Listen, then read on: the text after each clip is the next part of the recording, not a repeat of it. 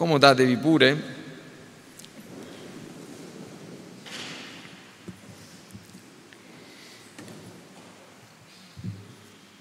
Domenica scorsa ho posto davanti a voi la domanda di chi possiamo fidarci. E poi ho risposto dicendo che prima di tutto possiamo fidarci di Giovanni l'Apostolo, che da testimone oculare ha scritto un resoconto della vita e della persona di Gesù Cristo proprio allo scopo di mostrare che Gesù di Nazareth è il figlio di Dio, è il Cristo, colui del quale avevano parlato la legge, i profeti, affinché noi potessimo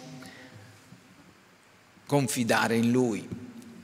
E poi vi ho detto che ci si può fidare di tanti altri testimoni, perché nel corso della storia del cristianesimo tanti altri, proprio accettando e ricevendo le parole di Giovanni, del suo Vangelo, hanno conosciuto e sperimentato la potenza che c'è nel credere in Cristo Gesù, perché Giovanni dice che credendo noi abbiamo vita nel suo nome. Il Vangelo di Giovanni ha proprio questo tema centrale, è, è uno scritto che eh, ha lo scopo di farci riporre fiducia in Cristo, in Gesù Cristo. E oggi vi leggerò i primi cinque versetti del Vangelo di Giovanni che sono, così come inizia il cosiddetto prologo a questa meravigliosa porzione della parola di Dio, dove possiamo trovare la prima risposta diretta alla domanda di chi possiamo fidarci, perché Giovanni ci dice che possiamo fidarci della parola o come suona in greco, in greco de o logos, del logos. Leggiamo questi primi cinque versetti del Vangelo di Giovanni, Giovanni 1, dal versetto 1 al versetto 5. Nel principio era la parola. La parola era con Dio e la parola era Dio. Essa era nel principio con Dio. Ogni cosa è stata fatta per mezzo di lei e senza di lei neppure una delle cose fatte è stata fatta. In lei era la vita e la vita era la luce degli uomini. La luce splende nelle tenebre e le tenebre non l'hanno sopraffatta. Quindi affinché noi possiamo fidarci di colui che è il Logos, la parola di Dio, voglio spiegare questa mattina quello che Giovanni ci dice ed esaminarne la portata. Un, sono versetti ben conosciuti e di una tale profondità e bellezza, direi poetica oltre che teologica, spirituale, che davvero potremmo impiegare tantissimo tempo senza nemmeno scandagliare che i primi rudimenti, però ci proverò. Giovanni prima di tutto ci chiarisce ci dà eh, l'identità di questo logos, di questa parola. I primi due versetti infatti definiscono e chiariscono chi cos'è, o meglio ancora chi è la parola o il logos. E lo fanno in questo modo, prima di tutto definendo la sua origine e la sua natura e la sua persona. E la prima cosa che ci dice Giovanni riguardo alla parola, al logos, che poi al versetto 14 no, chiarirà, spiegherà per tutti che la parola, il logos, è diventata carne ed ha abitato un tempo tra di noi, piena di grazia e verità, e noi abbiamo contemplato la sua gloria, gloria come di unigenito dal Padre, quindi sta parlando di colui che si è manifestato nella persona del Signore Gesù Cristo. Ma che cosa ci dice prima di tutto e, e soprattutto? Nel principio la parola era o come una nuovissima versione del, del, della Bibbia dice, nel principio la parola c'era, la parola c'era.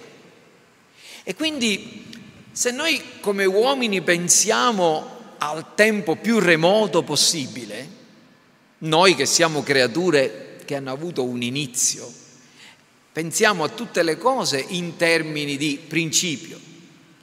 E se andiamo a ritroso, il concetto che possiamo afferrare non è quello di eternità, perché non riusciamo a comprendere qualcosa che è esistito da sempre. Possiamo arrivare al massimo al principio, al principio di tutte le cose. Bene, Giovanni ci dice che se arriviamo al principio, quando non c'era niente, quando cominciava tutto, la parola c'era già. E quindi in un certo senso ci sta parlando della antichità della parola e questo argomento è estremamente importante perché? Perché diversamente da noi che siamo adoratori e interessati alle ultime novità,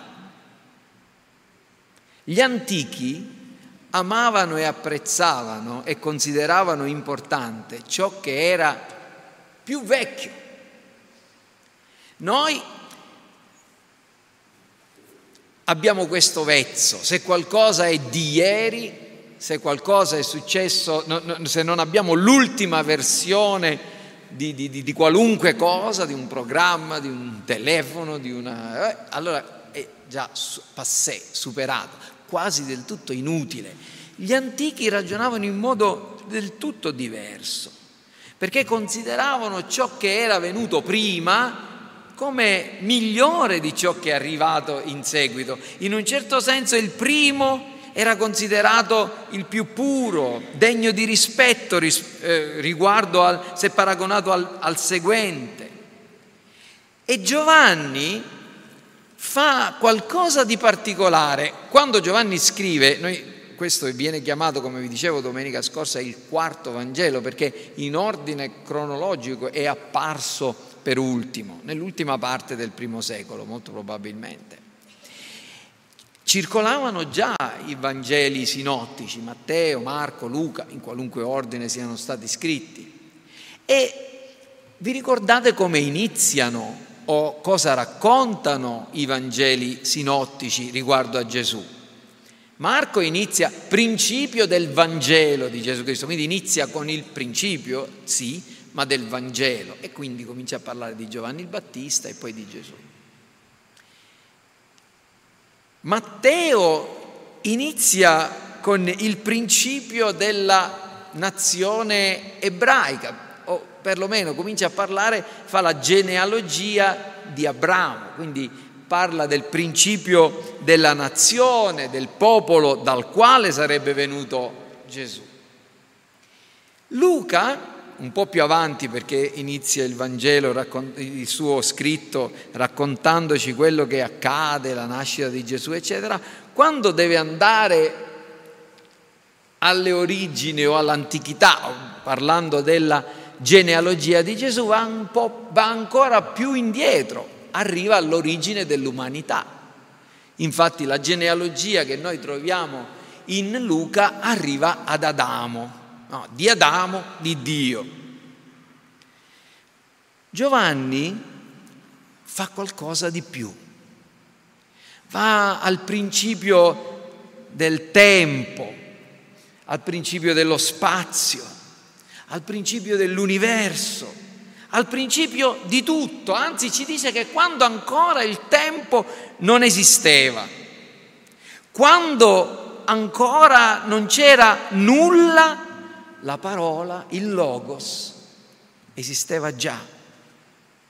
La parola è antichissima, la parola è eterna, è senza tempo, è prima, uh, come Dio. Nel Salmo abbiamo letto il Salmo 33, ma c'è un altro bel versetto nel, nel, Salmo 90 che dice così, prima che i monti e, e qui Mosè sta parlando di Yahweh, del, del, del Dio di Israele. Signore, tu sei stato per noi un rifugio d'età in età, prima che i monti fossero nati e che tu avessi formato la terra e l'universo, anzi, da eternità in eternità, tu sei Dio. La parola è antichissima e se conoscete il libro dei proverbi sapete che a un certo punto nel libro dei proverbi al capitolo 8 si parla della sapienza di Dio.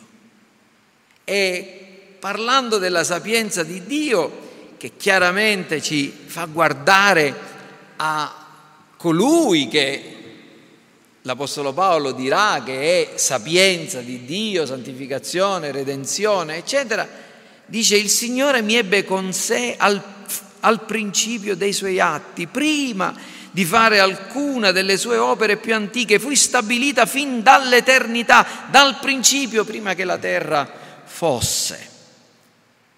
E quindi è proprio all'origine, all'inizio di tutte le cose che Giovanni ci vuole portare con l'incipit del suo Vangelo. È si deve notare che, e per apprezzarlo dobbiamo mettere a paragone il modo in cui Giovanni inizia il suo Vangelo con, con il modo in cui inizia la Bibbia, che c'è una grande corrispondenza tra Giovanni 1, 5 con Genesi 1, da 1 a 5. Perché troviamo le stesse parole. Se qualcuno di voi è in grado di leggere il greco della versione dei 70, cioè la versione greca della Bibbia ebraica e il Nuovo Testamento in lingua originale, cioè in, in greco, troverà che la parola principio si trova in entrambi i passi, arché. Si trova ovviamente la parola Dio, Teos, c'è un riferimento alla creazione, al fare di questo Dio. La parola Dio disse, sia la luce e la luce fu, la luce, le tenebre. Cioè Giovanni ci sta portando all'inizio della rivelazione. La scrittura, la Bibbia, è, è, che è alitata da Dio, come dicevo domenica scorsa, che viene dal, dal di dentro di Dio, che viene da Dio ha una meravigliosa armonia. Quindi la prima cosa, la parola è antichissima, il logos è eterno. La seconda cosa che Giovanni ci vuole dire con queste parole è che il logos, la parola, il verbo, colui che poi si incarna e che viene, che abita e ha abitato un tempo tra di noi, è una persona, è persona anche prima di essere uomo, è già persona. La parola era con.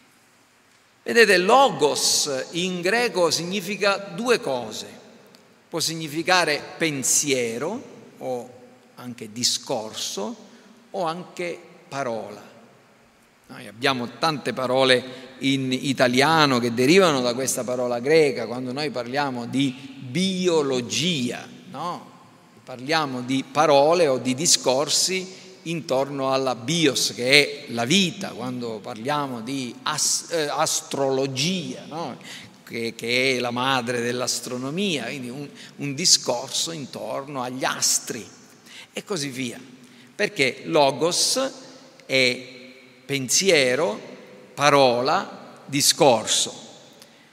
E quando noi eh, leggiamo che il logos era con Dio, comprendiamo che il pensiero, che cos'è? È la parola che non è espressa, e la parola è il pensiero manifestato, il pensiero pronunciato, palesato.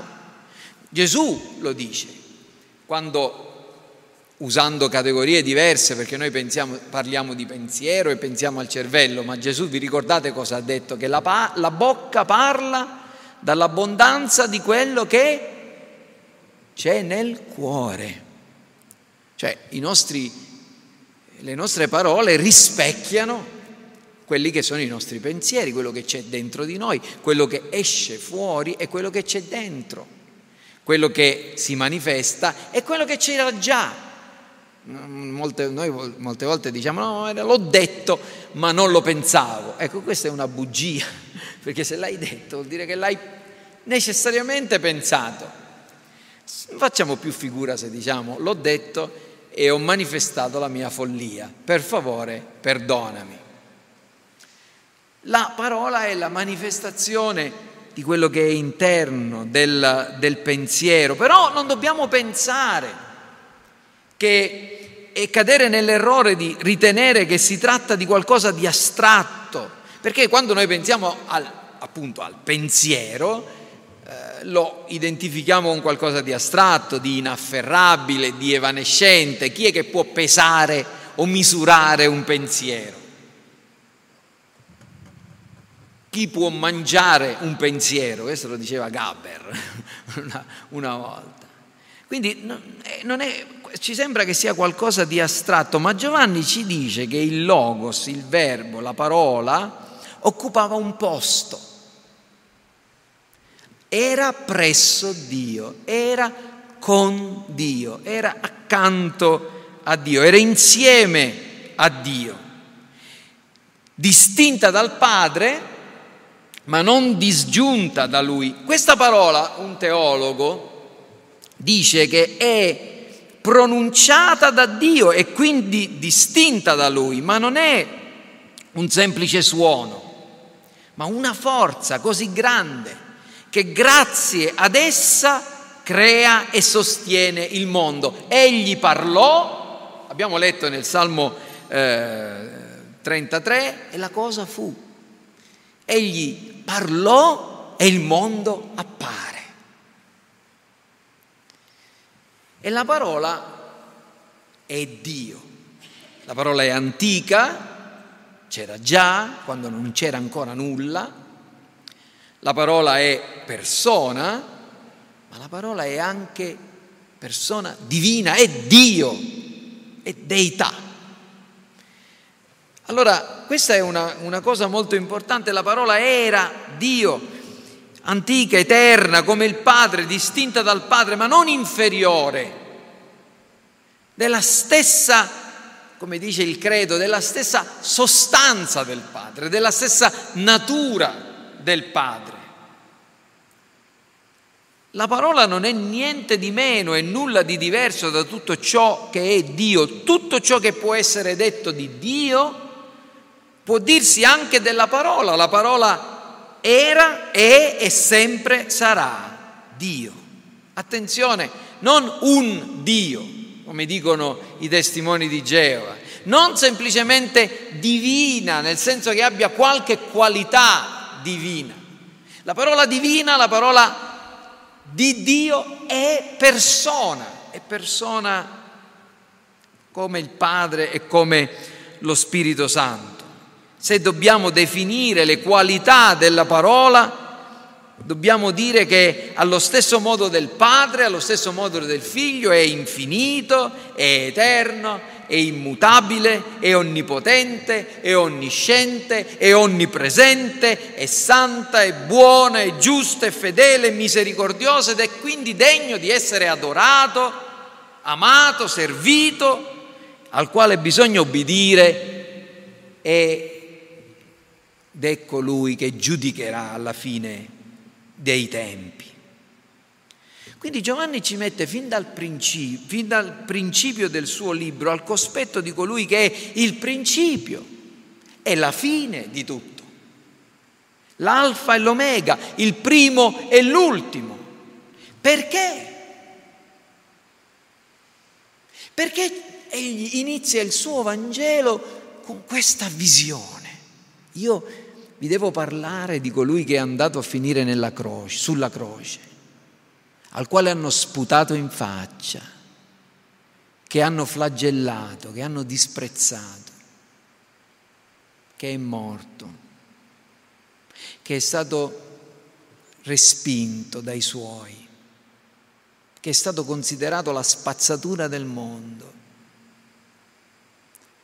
Ma voglio dirvi fin dal principio che Egli è Dio, Egli è persona divina. Egli esisteva quando voi non esistevate, quando il, la terra sulla, sulla quale camminate non esisteva, le sedie sulle quali siete seduti non c'erano ancora. Lui è sempre esistito. Ve lo dico affinché, leggendo le parole che seguiranno, ascoltando le sue parole, conoscendo dei suoi atti, voi siate meravigliati e sorpresi. I vostri cuori ascoltino con riverenza e si pieghino a Lui in una contemplazione adorante.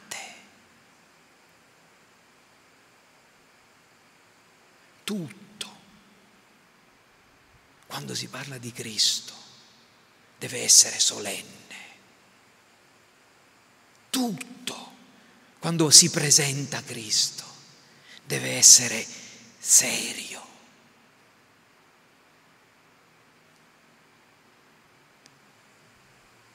E Giovanni inizia così. Non avrebbe potuto iniziare in modo più solenne, più grandioso, per parlarci di colui che certo ha condiviso le nostre miserie, le nostre debolezze, che ha avuto fame, che ha avuto sete, che ha avuto sonno, ma che prima di tutto e soprattutto è o logos, la parola eterna di Dio. E Giovanni continua nel dirci Cosa ha fatto la parola? Le azioni della parola. Non ci può dire tutto in due parole, ma comincia a, dirci qual è stata la grandiosa e prima opera della parola. Nel principio era la parola, la parola era con Dio, la parola era Dio, essa era nel principio con Dio e ogni cosa è stata fatta per mezzo di lei.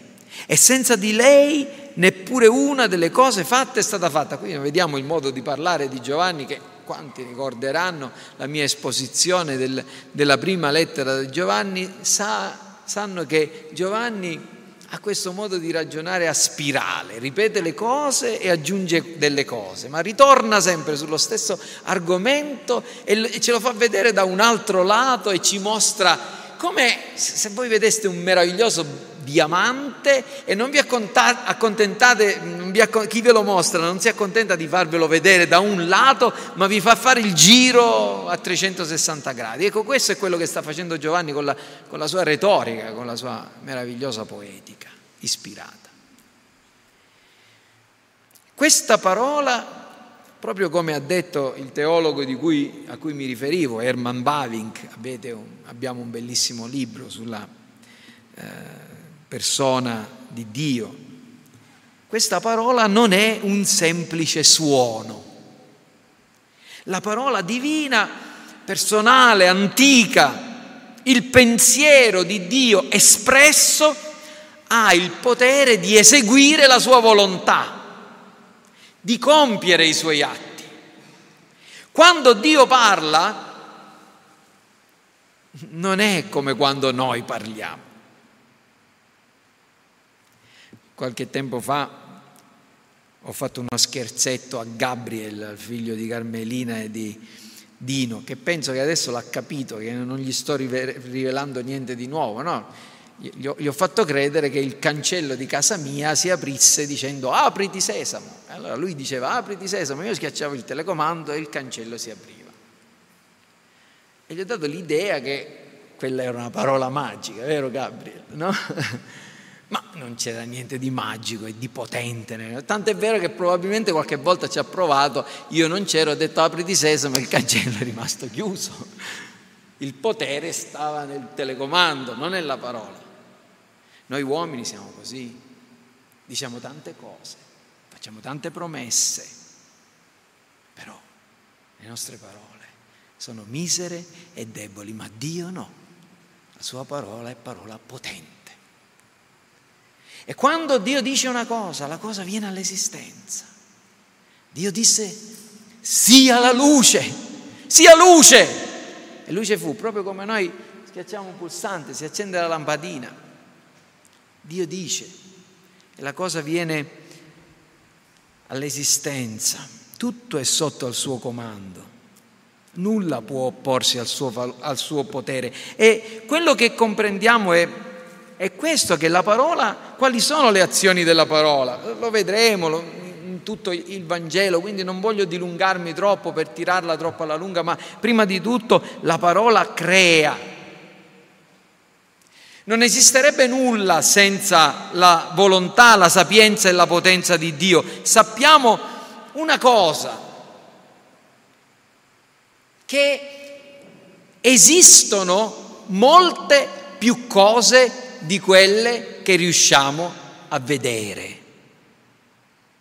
Esistono molte più cose di quelle che riusciamo a misurare. E non sto parlando di cose spirituali, sto parlando di cose materiali. Avete mai sentito parlare della materia oscura?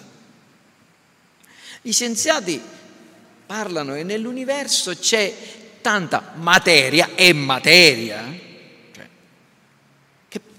è oscura, non si vede, ma c'è. Non sanno definirla, comprendere, farci è un concetto che io stesso credo di dover approfondire, ma è difficile. Però dai calcoli appare che la materia che noi riusciamo a vedere, le stelle, le galassie, i mondi lontanissimi, che per quanto possono essere tantissimi, miliardi di miliardi di stelle, miliardi di miliardi, miliardi di galassie, miliardi di miliardi di miliardi di miliardi di pianeti, però non sono che una parte della materia dell'universo, ce n'è tanta altra che non, non si vede. Gli uomini gli scienziati adesso devono riconoscere, devono ammettere che ci sono tante cose che seppure non si vedono con i nostri sensi, esistono. Tutte le cose che, sono, che esistono sono state fatte dalla parola, compresa questa misteriosa materia oscura.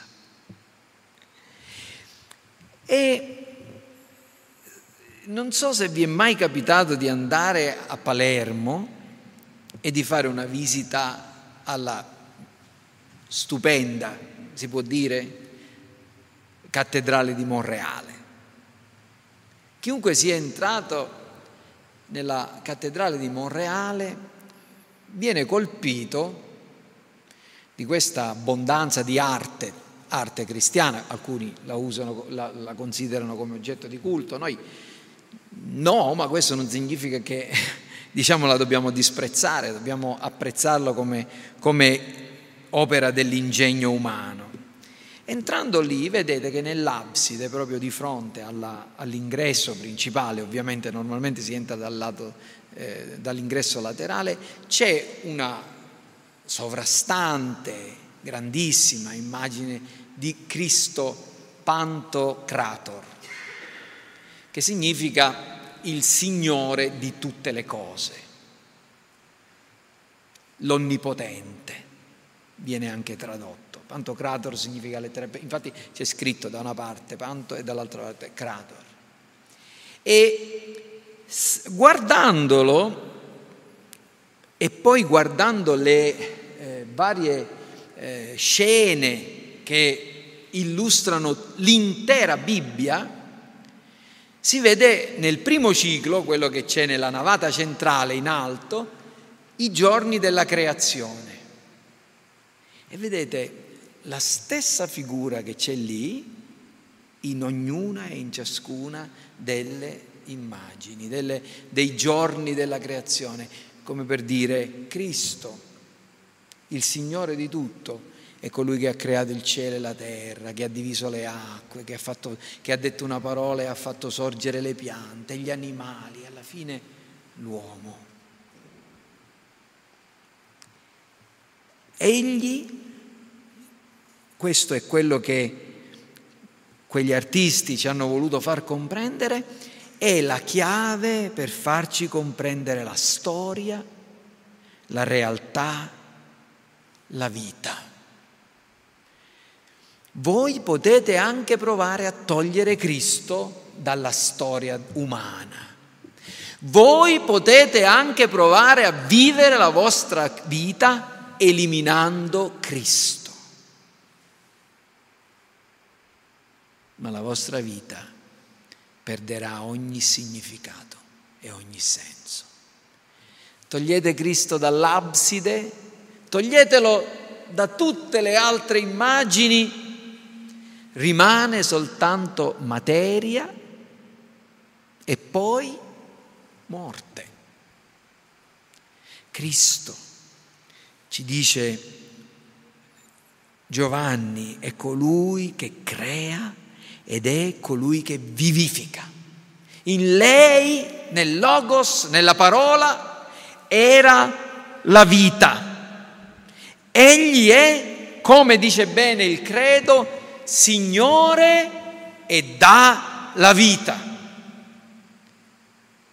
Tutto ciò che vive trae origine da Lui, che è la fonte della vita e in particolare egli è la vita degli uomini e più avanti nello stesso Vangelo troveremo questo tema sviluppato. Vi ricordate? Io sono la via, la verità e la vita. Questa parola che crea, questa parola che vivifica, che è la vita, è anche parola che illumina. Fatemi tornare a questa immagine ancora di, di, di, della rappresentazione di Cristo della cattedrale in Monreale. Se l'avete osservata bene, ci sono andato molte volte, nella mano sinistra ha un libro aperto. E in questo libro aperto ci sono due pagine dove c'è scritto nella pagina di sinistra una iscrizione in latino e nella pagina di destra una iscrizione in greco. In latino, anche se in una forma contratta, c'è scritto ego sum lux mundi, qui sequitur me non ambulabit in tenebris. Vi risparmio il greco, ma dice io sono la luce del mondo, chi mi segue non camminerà nelle tenebre. Capite? Il senso è proprio questo, Cristo è colui che ci dà la luce, Cristo è colui che dà senso, Cristo è colui che, non, che fa in modo che noi non ci perdiamo. Questo è un verso che troviamo ancora più avanti nel Vangelo di Giovanni, al capitolo 8, il versetto 12. La luce fisica, quella che illumina l'universo, è una creatura di Dio. Non esisteva, Dio disse sia luce e la luce fu.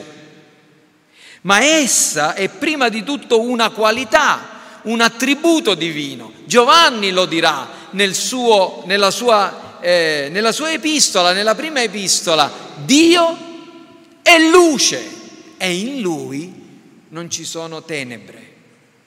Questa luce è inerentemente presente nel logos, nella parola. Questa, per questa ragione ciò che la parola è, ciò che la parola fa è illuminare, è il mezzo in cui noi, creature accecate, smarrite, possiamo ritrovare la via di casa. Gli uomini non troveranno mai la via senza la luce che è Cristo. E pensateci un momento, voi non vedete la luce, ma è la luce ciò che ci fa vedere le cose. Quando è presente, quando non c'è la luce noi non vediamo niente. Quando c'è la luce noi non vediamo la luce, ma sono ma è la luce che ci fa vedere le cose. E per questa ragione il grande C.S. Lewis diceva, io non credo in Dio o in Cristo perché eh, lo vedo, ma io credo in Cristo perché tramite Lui riesco a vedere, a comprendere, ad avere il senso delle cose e della vita. Terzo punto, e questa mattina concludo perché mi rendo conto che questo messaggio è molto denso. Il verso 5 conclude dicendo la luce splende nelle tenebre e le tenebre non l'hanno sopraffatta. Eh, questa affermazione intorno alla parola o alla luce la parola che è luce, è molto enigmatica. L'Apostolo Giovanni usa un verbo, catelaben è la parola ed il, il verbo è catalabano, che viene usato in un tempo che descrive un'azione o qualcosa che è stata compiuta nel passato, normalmente si traduce con il passato remoto, che si può tradurre in tre modi dif- diversi. Infatti, e questo è il mio consiglio, se volete leggere e comprendere di più la Bibbia, non dovete leggere soltanto una versione della Bibbia, dovete leggere più versioni e fare attenzione e notare quelle piccole differenze che a volte ci sono.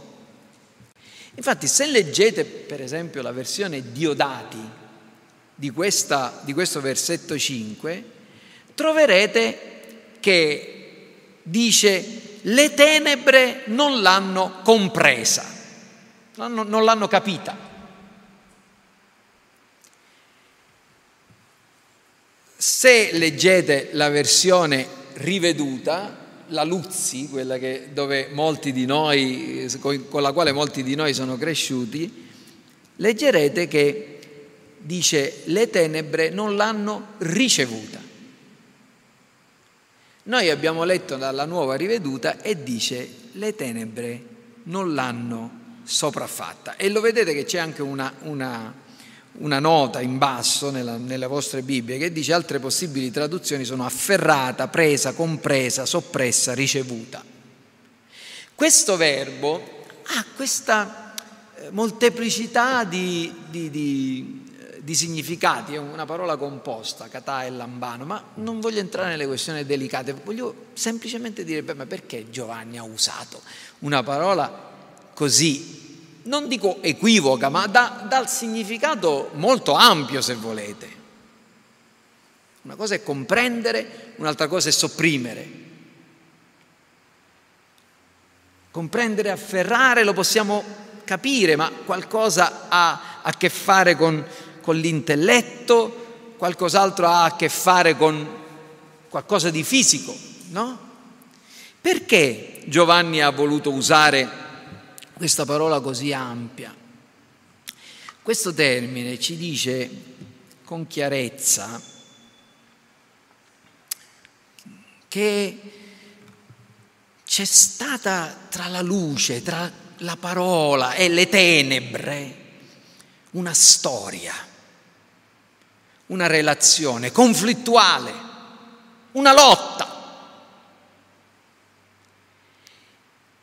E molto probabilmente l'incertezza sul senso è voluta in modo che noi non siamo chiamati a scegliere su come dovremmo leggere questa, questa parola, questo, questo verbo, ma ci vuol far comprendere che questa parola è entrata in conflitto, è venuta per combattere le tenebre, scotia, questa, eh, questa, queste forze malva- della malvagità, il maligno, i suoi seguaci. Tenebre sono un altro termine che troviamo presente anche in Genesi, la luce è buona, le tenebre non lo sono. C'è un conflitto nel mondo. Cristo è venuto come un guerriero per distruggere le opere delle tenebre, per distruggere il diavolo. C'è un conflitto nel mondo, le forze della malvagità, le forze dell'oscurità, delle tenebre si oppongono, resistono.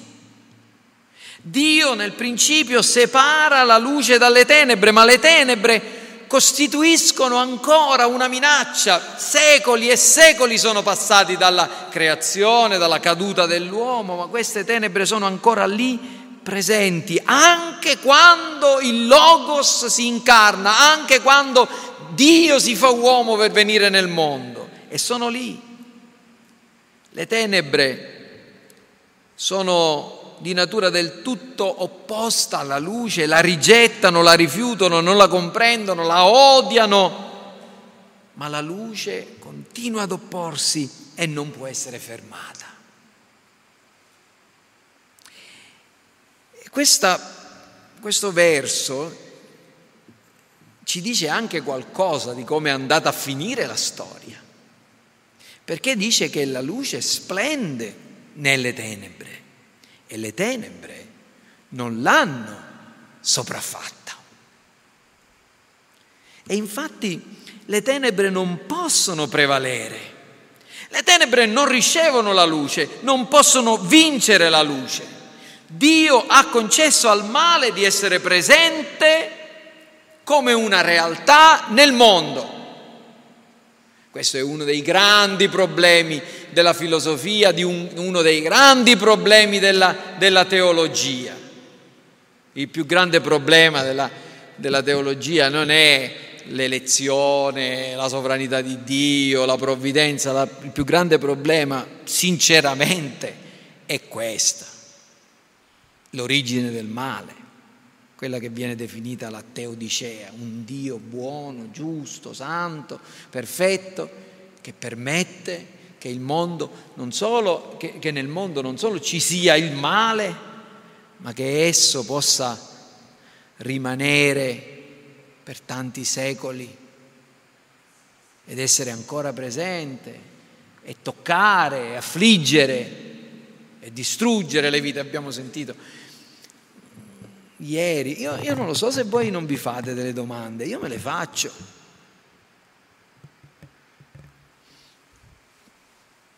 Quell'aereo che cade,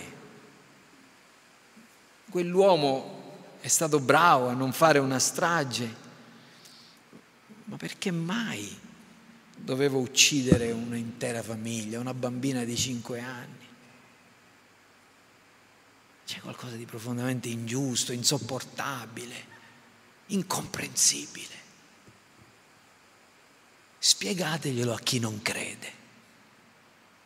Andate a consolare quei genitori se sopravviveranno. No. Chi, vedete come mi fa arrabbiare? Io mi arrabbio. Chi dice, ah, ma questa dottrina io non la capisco nella scrittura perché vuoi capire tutto ma perché vuoi capire Dio. Le tenebre non comprendono la luce e noi siamo tenebre, le tenebre dell'ignoranza, della limitatezza. Ma la luce, la parola trionfa sulle tenebre. Non potevano le tenebre prevalere. La luce viene, la parola viene, si fa carne. E più di 500 anni prima, come abbiamo letto, Isaia aveva profetizzato, ma le tenebre non dureranno sempre sulla terra, che è ora nell'angoscia. Come nei tempi passati Dio coprì d'obbrobrio il paese di Zabulon, il paese di Neftali, così nei tempi a venire coprirà di gloria la terra vicina al mare di là dal Giordano, la Galilea dei gentili. Noi siamo la Galilea dei gentili. Il popolo che camminava nelle tenebre vede una gran luce su quelli che abitavano il paese dell'ombra della morte. La luce risplende. Ho finito. Chi è Gesù Cristo? Gesù Cristo è colui che è esistito da sempre e che si è manifestato. Giovanni ci parla della salvezza dell'uomo ma essa non è qualcosa di casuale, di posticcio, di arrangiato. Non è il piano B. Siccome non è andata bene eh, la creazione, allora Dio ha messo a posto le cose e ha detto vabbè, che, che si guarda intorno che io, vabbè, qui c'è mio figlio, ci mando lui. No, egli è l'agnello di Dio, messo da parte avanti la fondazione del mondo, perché noi potessimo essere redenti col suo sangue prezioso. Egli è lo sposo al quale prima ancora che Adamo esistesse, Dio aveva promesso una sposa, la Chiesa, un corpo, un popolo, le nazioni, come leggiamo capitolo, nel, nel secondo salmo. Quindi Cristo è qualcosa di preparato dall'eternità, per, eh, c'era un piano preparato dall'eternità, la seconda persona della Trinità è stato disposto a farsi uomo e come dice il credo, per noi uomini e per la nostra salvezza discese dal cielo. Questo è quello che ci dice Giovanni, capite? Puoi fidarti del logos. Puoi fidarti della parola, puoi fidarti di colui che il Padre ha stabilito per essere il tuo Salvatore. Gesù Cristo è il nostro Creatore, è colui che ci dà la vita, colui che è la luce. Questo Salvatore è il creatore di tutte le cose, la fonte della vita, la fonte della luce. Senza di Lui non puoi sapere che cos'è la vita. Senza di Lui non vai da nessuna parte. Paolo si trovò in una delle città più colte e avanzate dell'eternità. La città che aveva dato i natali a uomini come Aristotele, dove Platone aveva insegnato, i grandi filosofi greci, Atene. E ha avuto un bel coraggio, un bel fegato, come si dice, per dire Dio passa sopra i tempi dell'ignoranza. L'ignoranza, noi qui abbiamo i grandi filosofi, i tempi dell'ignoranza, gli uomini che cercano Dio come a tastoni brancolano nel buio, i vostri grandi filosofi, le vostre menti più eccelse, quelli che hanno preteso di spiegare il mondo e la vita e la natura e le cose, hanno brancolato nel buio. Sono i tempi dell'ignoranza. Adesso vi do una Cristo. Ecco, uomo e donna del ventunesimo secolo generazione X, Y, Z, W, quello che volete voi.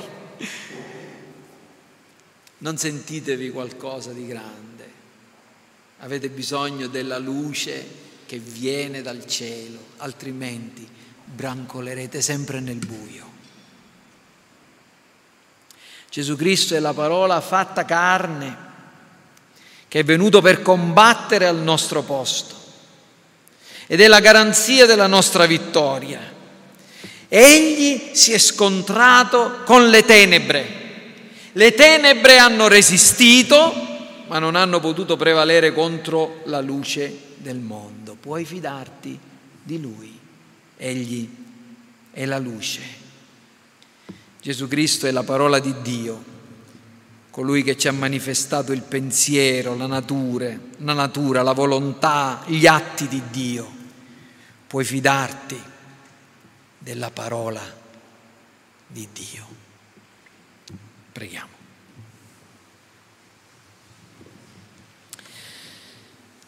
Signore Padre nostro, noi siamo sorpresi, meravigliati davanti alla bellezza, alla profondità, alla gloria della tua rivelazione e soprattutto della persona del nostro Signore Gesù Cristo. Aiutaci non solo a comprendere chi Egli è, ciò che Egli fa, ciò che Egli ha fatto, ma soprattutto ad amarlo, a seguirlo, a camminare con Lui, a vivere per Lui. Te lo chiediamo per amore del suo nome. Amen.